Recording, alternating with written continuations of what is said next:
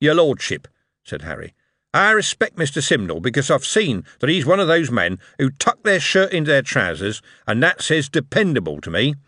Now, there's a line of people out there who really want to whiz about behind the lad's, uh, locomotive. I reckon they'll pay top dollar for taking a ride on the very first one of its kind.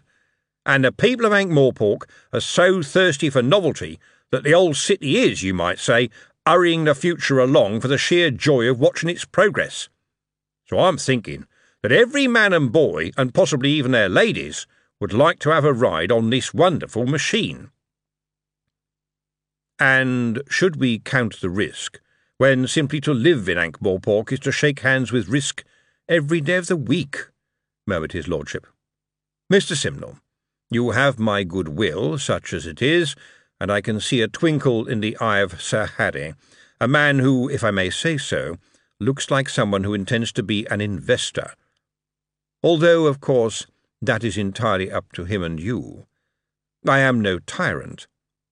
There was a moment of hushed silence around the table, and Lord Vetinari continued, "That is to say, I am not a tyrant stupid enough to take a stand against the zeitgeist, but as you know, I am the man who can steer it with care and consideration. That is why I intend to speak to the editor of the Times this very evening, to leave him, as he would say, in the loop. He always likes to be consulted. It makes him feel important." His lordship smiled and said, "Amazing. How do we think up these things? I wonder indeed what will come next." The atrocity of the attack on the Clax Tower at Stow Kerrig, which had so recently been a lifeline to the world for the people in the town, shocked everyone. As Adora Belle Dearheart looked at the wreckage in the gathering dusk, she was not surprised to see a very large and handsome wolf approaching at speed, and, unlike most wolves, carrying a package between its jaws. The wolf disappeared behind a haystack, and shortly afterwards, out of the haystack came a handsome female, only marginally dishevelled, wearing the uniform of the Ankh-Morpork City Watch. Captain Angua, the most notable werewolf in the watch, said, "Oh my, they've certainly made a mess, haven't they? And are you sure that only one of your people was hurt?" "Two goblins, Captain, but they bounce well. Quick-witted, too.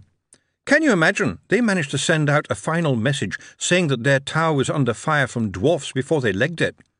Very conscientious, the goblins, when it comes to machinery. They're always better on the night shift. Can I say, Captain, when you find out who did this, I'll press charges, and press them very hard indeed, to a point when a police officer like yourself would have to look away for fear of seeing something they didn't want to." "I wouldn't worry about that, Miss Dearheart. His lordship takes the view that to interfere with the Clax is to interfere with the proper running of the world. Treason not only to one's own state, but to all. At the moment, my friend Shatter of the Icicle, the lead goblin on this tower, has a bit of a battered arm, but he'll certainly assist in finding the dwarfs who did this. However, I don't know where Shine on the Moon has got to. I'll prowl the area until my backup gets here. I'm expecting the cart and Egerina for the forensics," said Angua. "If you hear something screaming, it might be me, but don't worry. Commander Vimes has no time for senseless saboteurs." There was a pause, and Adora Belle said gravely, "There's something I think you ought to see. Look under this pile of timber. This dwarf looks very, very dead and horribly mutilated. I assume he probably tripped and fell when he was setting fire to the tower. What do you think, Captain?" Carefully, Captain Angua looked at the corpse and said, "He's lost an ear." Adora Belle said, "Well, apropos of nothing at all, I understand that when goblins get truly riled up, they go all frisky and look for souvenirs. But I'm quite certain, of course, that none of your Clax goblins would be getting up to anything like that, right?" Angua asked. Distantly, Adora Belle replied, "Yes, having been almost burned alive by dwarf extremists, would be shrugged off as another day in the office and not something to get very excited about." She looked at the captain quizzically, who said, "Quite so. Undoubtedly, any injuries were caused by the incompetence of the terrorists themselves." "Why, yes, indeed yes," said Adora Belle. "Wasn't it amazing how one of them managed to chew his own ear off?" Angua observed. "So can Shine on the Moon come out of hiding now?" "I'm sorry," said Angua carefully. "I didn't hear what you said over the cracking of the tower." The silence in Lord Vetinari's study was absolute. Nevertheless, the tread of Drumnot's approach contrived to make it even more silent as the secretary handed his lordship a little slip of paper and told him that a second Clax Tower had been torched by people calling themselves, in translation, the only true dwarfs. Drumnot waited while not a muscle moved in Lord Vetinari's face before he said, "Let it be known that enemy action on the Clax system will be followed by the death of not only those who did it, but also those who ordered it to be done, whoever they are. Send this to every embassy, consulate, and head of state. Action this night, please." Still speaking calmly, Lord Vetinari continued, "It is also time, I think, to let the dark clerks deal with the more unusual suspects. I'm sure your concludium has given you some clues, Drumnot, and of course we will assist in any way possible. The Low King must be unhappy about this. Although the stricken Clax Tower was ours, we know that the impact of this problem falls, in the last event, on the King himself. Therefore, send him a message on the Black Clax, and let him know that I myself, and undoubtedly Lady Margolotta, will support any new plan he chooses to make. The Grags have once again broken a solemn accord, and that, Drumnot, batters the pillars of the world, and not inconsiderably. After all, if you can't trust governments, whom can you trust?" There was a subtle cough from Drumnot, and his smile at that point was more like a grimace. Before the secretary was released to his private office and its other intrigues, Lord Vetinari continued fishing in his own stream of consciousness and said, "I seldom get angry, Drumnot, as you know, but I am angry now. I should be grateful if you would send for Commander Vimes in his other incarnation as Blackboard Monitor Vimes. I require his assistance, and I don't think he'll be a happy man, which, from my point of view, has no downside in these circumstances. Please put the message out to Mister Trooper that this is not the time to be a nice person." He went on, "This isn't war. This is a crime. There will be a punishment." Rhys Rheeson, Low King of the Dwarfs, was a dwarf of keen intelligence, but he sometimes wondered why someone with that intelligence would go into dwarfish politics, let alone be King of the Dwarfs. Lord Vetinari had it so easy he must hardly know he was born.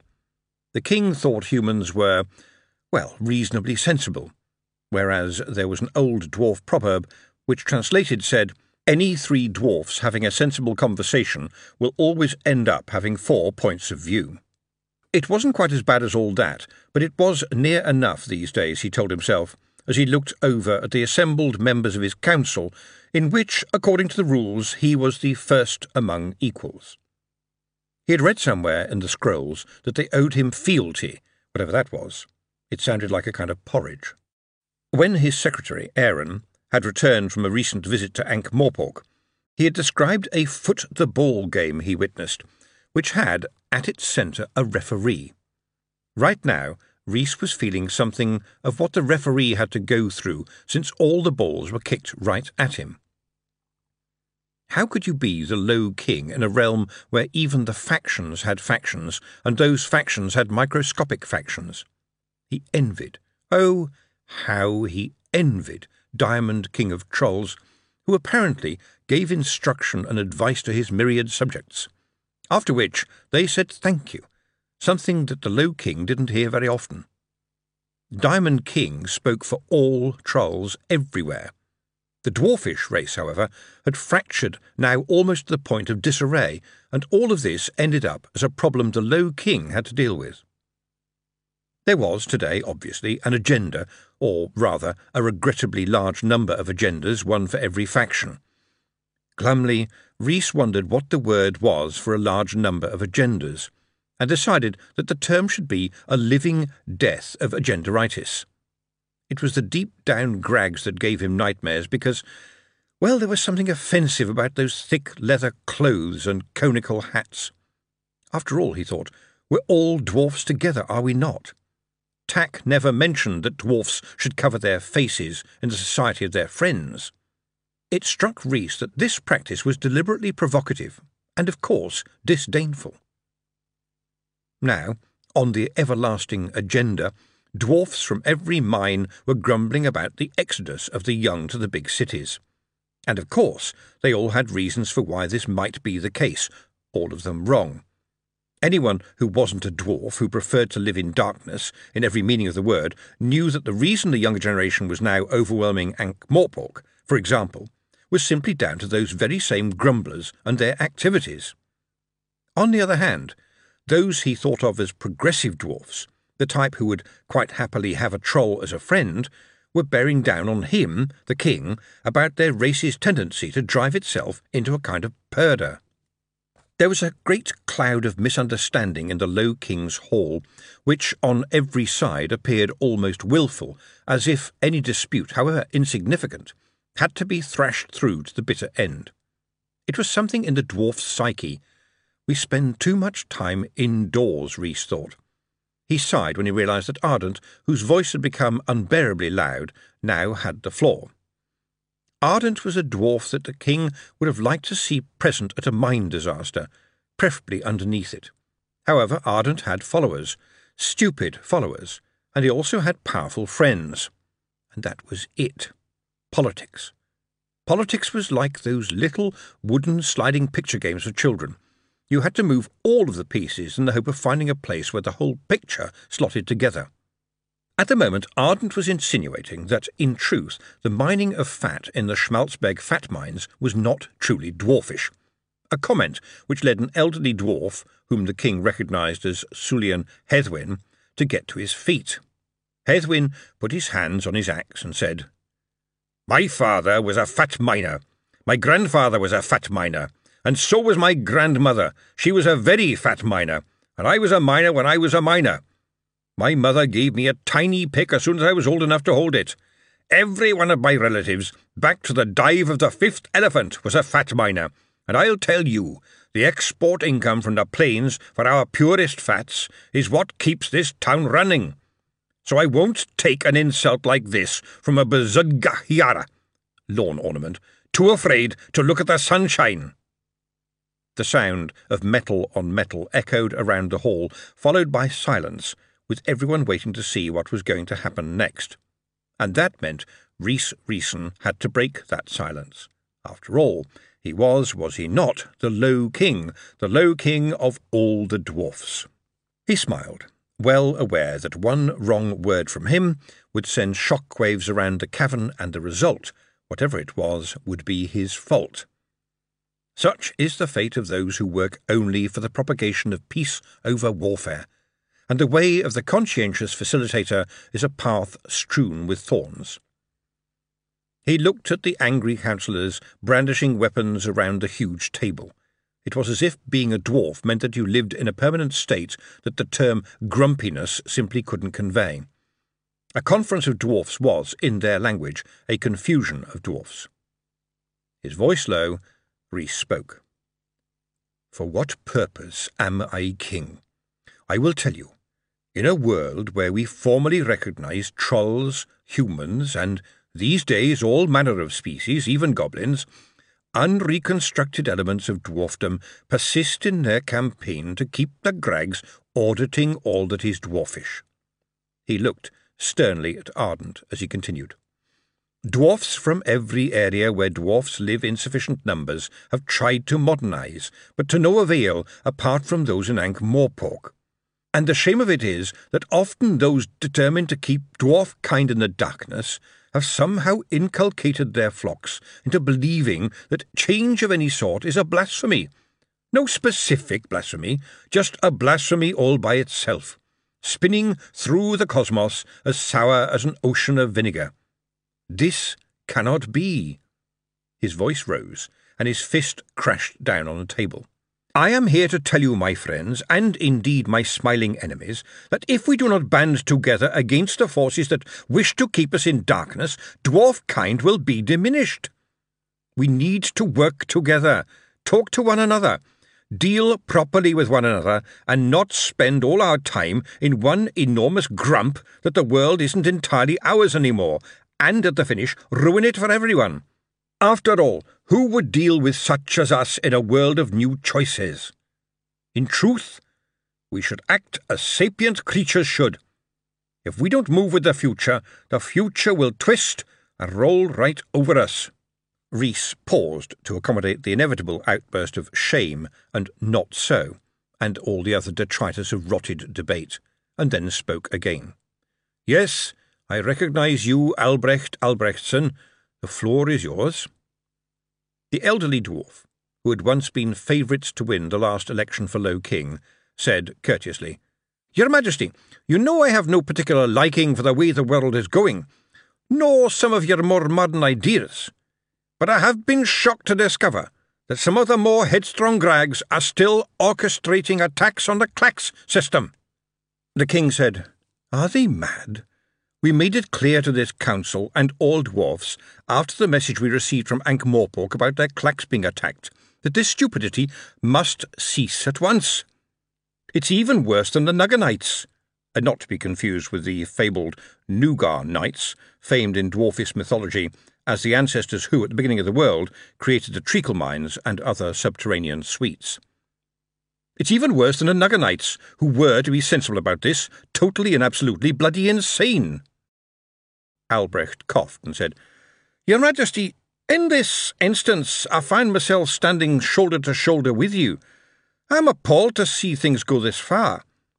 What are we but creatures of communication, and communication accurately communicated is a benison to be cherished by all species everywhere.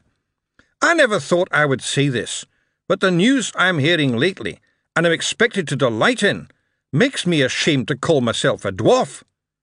We have our differences, and it's right and proper that we should have them, and discourse and compromise are cornerstones in the proper world of politics. But here and now, Your Majesty, you have my full and unequivocal support. And as for those who stand in our way, I call down a murrain on them. I say a murrain. There are uproars, and there are uproars, and this uproar stayed up for a very long time. Eventually, Albrecht Albrechtson brought his axe down onto the table, splitting the wood from top to bottom, bringing terrified silence across the gathered dwarfs, and said, I support my king. That's what a king is for. A murrain, I said. A murrain. And a gingangagap for those that say different. Rhys Rheeson bowed in the direction of the old dwarf. I thank you, my old friend, for your support. You have my undying gratitude, and you leave me in your debt. Then, to some onlookers, the Low King might have looked a little taller. Over the hubbub, and there is no hubbub as bubbling as a dwarf hubbub, the King felt strangely buoyant, lifted, like the strange gases found around the crater of the fifth elephant. It seemed to the King that some of his counsellors were suddenly thinking, actually thinking, and they had listened, actually listened. And now they were trying to think creatively. Rhys continued. Not for nothing is Ankh-Morpork the residence of even more dwarfs than live here in Überwald. And we now know that quite a large number of our dwarfs are emigrating to the lands of Diamond King of Trolls. So it is that our traditional enemy is now a friend to the many fleeing from the agents of the Grags. As he expected, the hubbub bubbled even more. Willful bubbled hatred, bubbled misunderstanding, bubbled spitefulness. He said, I tell you now that history will run straight over us squabbling dwarfs, and I will not stand by and allow that history to end with our race brought down to the status of angry Bazudgahiara. I am the king, by right, duly elected with all the proper observances. I was anointed on the scone of stone in accordance with traditions going back to the time of Brian Bloodax, and I will serve the sacred duty by all means necessary. I declare these Grags and their puppets are Daradak, and I will not suffer their pernicious doctrines any more. I am the king, and I will be the king. The uproar returned, as it always did, but Rhys thought he could see some comfort in the faces around the table, and then his gaze ran into Ardent, and triumph wobbled a little, and he thought softly, "Sooner or later, my friend Mister Ardent, I will have to deal with you." Lord Vetinari's expression did not alter as he read the headline in the Ankh-Morpork Times. "Locomotive Project Dangerous for Health," followed in a much smaller font by "So it is claimed." And it wouldn't alter until he had had a word with the editor. Of course, the patrician knew that any change was an affront to somebody, and quite clearly the proposed locomotive undertaking couldn't hope to be anything other than a target. "Apparently," Vetinari remarked to Drumnot, "the pounding rhythm of the railway wagons will lead to immorality. This from a Mister Reginald Stibbings of Dolly Sisters." He signalled to one of the dark clerks.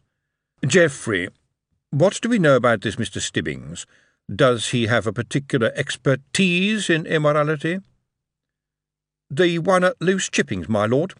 I'm informed that he has a very young mistress, sir, a young lady formerly employed at the Pink Pussycat, and very highly thought of there, I believe." "Does he? An expert indeed, then." Vetinari sighed and continued, "Though, of course, I do not imagine it is in my remit to monitor the private doings of my people." "My lord," interjected Drumnot, "as a tyrant, that is, in fact, exactly what you do."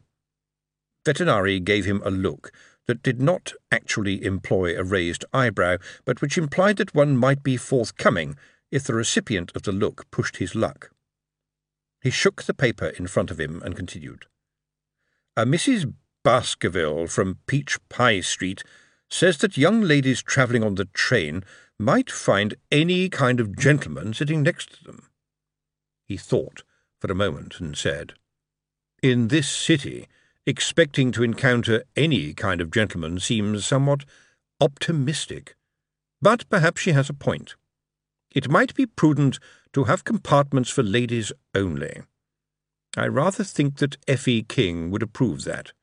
"Excellent idea, as always, sir." "And what do we have here? A Captain Slope is very concerned about noxious gases around the lines of the railway." Lord Vetinari snapped his paper shut and exclaimed, "The people of Ankh-Morpork are already at home to noxious gases. It's their birthright.